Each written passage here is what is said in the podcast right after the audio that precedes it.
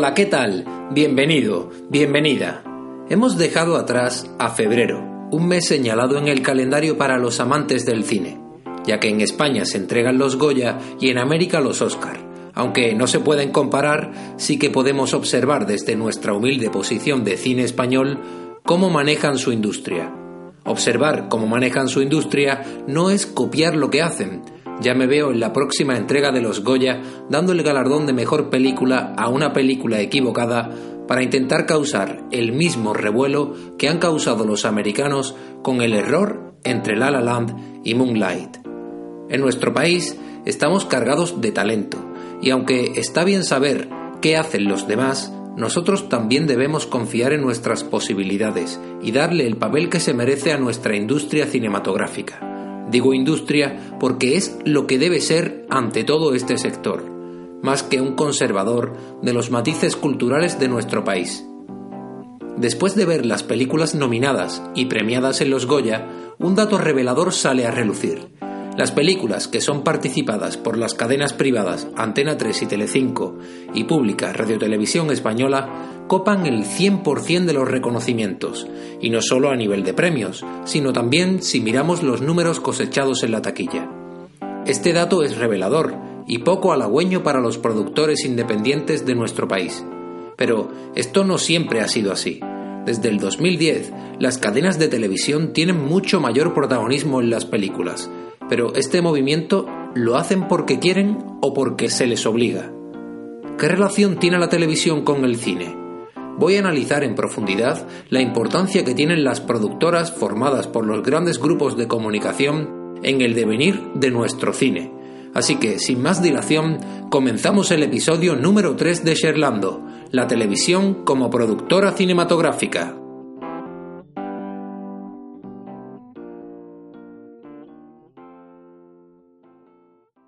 En la introducción he hablado del año 2010 como origen de un cambio en la forma de hacer cine en España.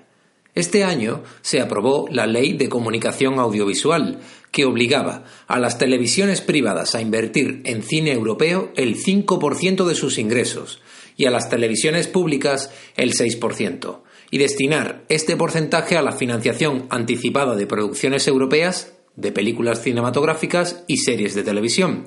También con documentales, películas y series de animación.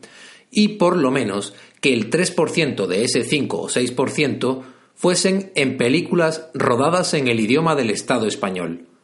Todo esto forzó una relación que se ha ido forjando hasta el presente, llegando a una implicación mucho mayor de las cadenas privadas en la producción y cambiando por unas y otras la política cinematográfica de sus empresas a la hora de invertir o apoyar de una u otra forma al cine. Esta ley se ha tomado desde los diferentes actores implicados de diferente forma.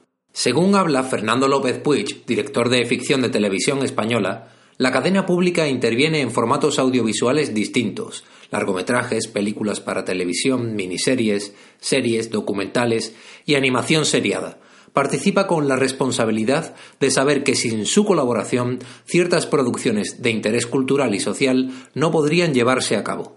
Televisión Española apuesta con su participación en aquellas películas de cierto riesgo que puede dar como resultado que, aún producidas, no lleguen siquiera a estrenarse.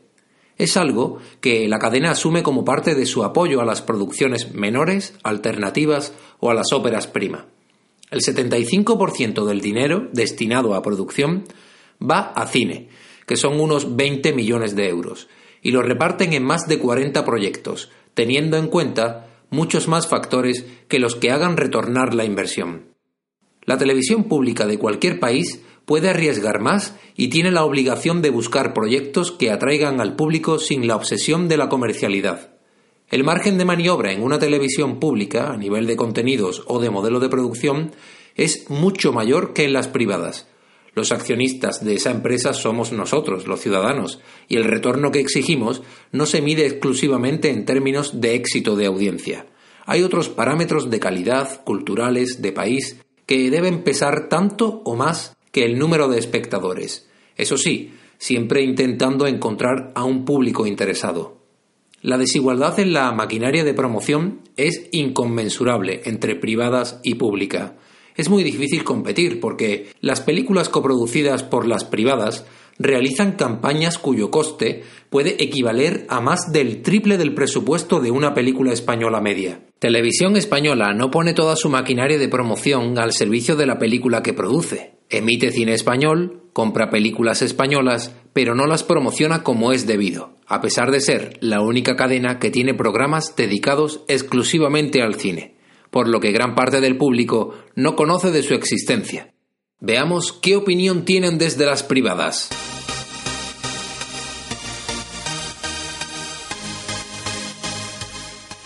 Miquel Lejarza, presidente de A3 Media Cine, a través de varias entrevistas ha manifestado que le parece tremendamente injusto la ley audiovisual de 2010. Les gusta el cine, lo que les disgusta es no tener la libertad de gestionar la inversión que se hace en él. Para Miquel, denominar por parte del cine a la televisión como las televisiones reside el primero de los errores puesto que los primitivos canales de televisión son hoy en día grupos de carácter multimedia dedicados a gestionar contenidos audiovisuales, entre los que se incluye la televisión, pero también la radio, Internet, el cine o la producción. Desde hace años, las nuevas tecnologías han roto las barreras de la comunicación y ahora actores, directores, guionistas, productores, técnicos de sonido o imagen trabajan indistintamente para cine o televisión, formando siempre parte del sector audiovisual por encima de cualquier otra definición. Por eso, cualquier análisis que parta de presentar a los grupos audiovisuales como algo diferente y extraño a la industria del cine nace de un error, ya felizmente superado desde hace décadas en los países que lideran el sector. Pero algunos parecen no haberse dado cuenta y siguen creyendo que el peaje a pagar por hacer televisión pasa por invertir obligatoriamente en la producción de cine. Imagínense que a los productores de cine, para hacerlo, se les exigiera editar libros o financiar obras de teatro.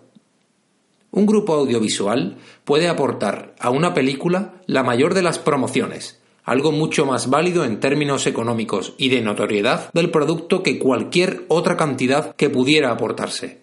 Basta con ver las taquillas de los últimos años para darnos cuenta de que sin la promoción y el apoyo de alguno de los grandes grupos audiovisuales de nuestro país, el éxito de público es prácticamente imposible. Y sin embargo, esa aportación imprescindible no se valora en ningún sentido lo que es un regalo no solo a los coproductores, sino también a distribuidores y exhibidores, se entiende como una obligación y pese a ser espacio publicitario que los grupos audiovisuales liberan en favor del cine, ni siquiera contabiliza en su porcentaje obligado de inversión en el sector. Por otro lado, Álvaro Agustín, director general de Telecinco Cinema, hace un recorrido de su productora en el cine. Al principio, trabajaban exclusivamente a través de la fórmula de adquisición de derechos para su emisión en televisión. Eso era antes de la ley, pero poco a poco fueron participando más activamente en el desarrollo y en la producción de películas, convirtiéndose paulatinamente en coproductores de la mayoría de los títulos en los que se involucraban. Uno de los puntos de inflexión en su participación como productores se produjo con la película A la Triste en el año 2006, ya que emprendieron una nueva vía, inédita hasta ese momento en la forma de promocionar las películas.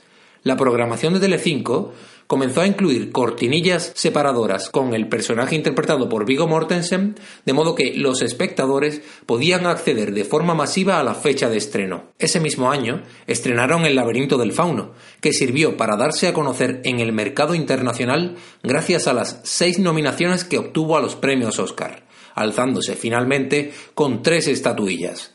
A partir de entonces, y ya bajo la marca de Telecinco Cinema, participaron en alguno de los grandes éxitos del cine español. El Orfanato, la primera película de Juan Antonio Bayona, Los Crímenes de Oxford, Ágora, Celda 211 y Spanish Movie fueron las películas que hicieron hasta el año 2009. Ya en la presente década han tenido la alegría de presenciar cómo sus producciones batían todos los récords. Las aventuras de Tadeo Jones se convirtió en la película de animación española más vista de la historia. Por su parte, Lo Imposible pulverizó la taquilla de dicho año y adquirió una repercusión internacional poco habitual para nuestra cinematografía, recaudando a nivel mundial más de 180 millones de euros. En 2014 supuso para Telecinco un nuevo hito en su historia, ocho apellidos vascos, que batió todos los récords hasta ahora conocidos en nuestro país, con más de 9 millones y medio de espectadores y más de 56 millones de euros recaudados en las salas, se convirtió en la película española más vista de todos los tiempos, igualando prácticamente en espectadores a toda una superproducción 3D de Hollywood, Avatar. El año 2015 fue un año de segundas partes, repitiendo fórmula. Ocho apellidos vascos se convertiría en ocho apellidos catalanes, y Atrapa la bandera, película de animación del mismo equipo que hizo Tadeo Jones. El año pasado volvió Bayona con un monstruo bien a verme, recaudando más de 27 millones de euros. También asistimos a la película de Kiki El amor se hace de Paco León o Cien años de perdón. El presente año tiene ya su primera obra de éxito, Es por tu bien, y es que la promoción de esta película ha traspasado las cadenas de Mediaset, llegando incluso a su competencia con la presencia de los actores protagonistas en el programa de Pablo Motos. Durante todos estos años, mucho se ha dicho y se ha escrito sobre la relación entre el sector del cine y la televisión. A la hora de la verdad, todas las películas han sido producidas junto a productores independientes, siendo la colaboración altamente provechosa para ambas partes. Álvaro Agustín dice que la relación que tienen con la industria es buena y poco a poco se les acepta como una pieza fundamental y necesaria. Se les ha dejado de ver como un enemigo del cine, etiqueta que se les puso por defender su derecho a considerar injusta la obligación de la inversión, a habérseles ahora como un socio más, alguien que da la oportunidad de conseguir sacar adelante producciones más complejas y ambiciosas. Su fórmula del éxito no tiene una tipología específica de película. Eso sí, un cine de la mejor calidad posible que llegue al mayor número de espectadores. Agustín sabe cuál es la principal baza. Mediaset marca la diferencia al resto, porque ponen al servicio de sus producciones todo el potencial de un grupo de comunicación que se vuelca en la promoción y en el lanzamiento. A lo largo de sus 15 años de aventura en la producción cinematográfica, Telecinco Cinema ha participado en más de 70 largometrajes, ha invertido más de 250 millones de euros y sus películas han sido vistas en salas por más de 60 millones de espectadores, acumulando más de 200 premios, estando presentes en los principales certámenes y festivales del mundo. Unas cifras que les colocan como uno de los principales motores de la industria cinematográfica de nuestro país. La diferencia entre las dos productoras, que nacen de los dos grandes grupos privados de comunicación, reside en que A3 Media Cine lleva a cabo una estrategia de mayor diversificación de su producción y Telecinco Cinema tiende a concentrar su inversión en un número menor de proyectos. Son dos formas de hacer muy diferentes, pero a la industria les viene bien que actúen de forma distinta. Al fin y al cabo, el objetivo de unos y otros es tener la cuenta de resultados lo más favorable posible. Si hablamos de Telefónica como marca, ha sido siempre más asociada a los servicios, y este nuevo camino como player de contenidos, tanto desde Telefónica Studios como desde Movistar Televisión o Movistar Series, implica un trabajo de reinvención conceptual tanto para los consumidores como para el sector mismo.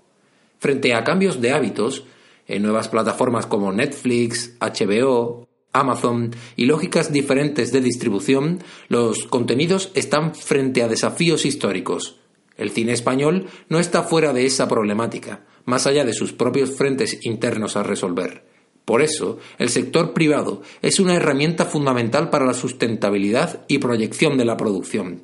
Frente a productos globales, el reto es permanecer relevantes para la audiencia y hallar nuevos mercados y formas de conectarnos a través de distintas plataformas. La obligación de Movistar es estar a la altura de estos desafíos. De momento, ya ha comenzado el rodaje de La Peste, que cuenta con un presupuesto de 10 millones de euros. En esta última edición de los Oscar, por primera vez en la historia, plataformas como Netflix y Amazon han sido galardonadas. Esto solo indica el inicio de un movimiento que será mucho más marcado en los próximos años. Gracias al apoyo de las televisiones privadas, ya sea por su obligatoriedad o no, En los últimos años, el cine español comienza a comportarse como una verdadera industria, y eso es algo que creemos que viene impreso desde la industria televisiva. Ya estaba bien de considerar al público como enemigo del séptimo arte. No solo ganan más dinero con las películas gracias a la promoción, sino que también, al hacer una película muy cercana a la sociedad y sus hábitos de consumo, pueden darle una segunda o tercera vida en su prime time, anotando grandes datos de audiencia y rentabilizando aún más su inversión. ¿Y qué papel tiene el productor independiente en todo esto? El productor independiente juega en desventaja competitiva, porque necesita de una cadena para poder hacer realidad su película. Tienen una posición más débil en la promoción, y eso es evidente. Un productor independiente nunca va a poder pagar las campañas que para las televisiones tienen coste cero o un coste menor, porque son ellas las que comercializan estos espacios publicitarios. Este año pasado, la única película no apoyada por ninguna televisión, ni privada ni pública, que consiguió rebasar el millón de euros en taquilla fue Cien metros, película protagonizada por Dani Rovira y Carra Elejalde. No es casualidad que esta pareja que hemos podido ver en los bombazos de ocho apellidos, tanto vascos como catalanes, hayan conseguido esa cifra. La gente les asocia a sus éxitos pasados cosechados con películas respaldadas por televisiones y acuden al cine. También tiene mucho que ver que el actor protagonista tenga millones de seguidores en redes sociales. Este parámetro es digno de mencionar y a tener en cuenta también como presente de difusión. Las televisiones cubren dos necesidades con el cine español. Una, tener buenas películas que emitir y dos, cumplir con la ley. De 2008 a esta fecha, se han perdido casi un 50% de asistentes a los cines, a pesar de hacer más de 100 millones con las películas españolas por cuarta vez en la historia se hacen más de 100 películas al año, pero solo las apoyadas por las privadas y televisión española gozan de cierta repercusión. Sería interesante que pudiésemos llegar a estrenar unas 50 películas al año, con correctas campañas de publicidad y repercusión y que paralelamente se incrementara el número de TV movies, series y miniseries para dar cabida a los profesionales que dejasen de trabajar en largometrajes. Y es que, en un mundo donde recientemente se ha anunciado que se consumen más minutos al día viendo vídeos de YouTube que de televisión tradicional, hay que saber diferenciar entre las modas y las mejoras que vienen para quedarse. La obligación por parte del Estado la considero injusta, porque se supone que está hecha para que se conserve la idiosincrasia del país, pero las cadenas, ante esta obligatoriedad, hacen productos que van en favor de sus beneficios, por lo que la ley no cumple con su cometido. ¿Y tú, qué opinas? ¿Estás a favor de que haya una ley que obligue a las cadenas a invertir parte de su beneficio a hacer cine? Puedes responder a esta pregunta siguiendo el enlace que dejo en la descripción o accediendo a través de mi página web eliasperez.es. Y hasta aquí el tercer programa de Sherlando. Espero que te haya gustado. Nos escuchamos en el siguiente, pero mientras tanto, si tienes alguna sugerencia o quieres que hable sobre algún tema, no dudes en hacérmelo saber a través de mi página web eliasperez.es o a través de mi Twitter, arroba Muchas gracias por estar ahí. Un saludo.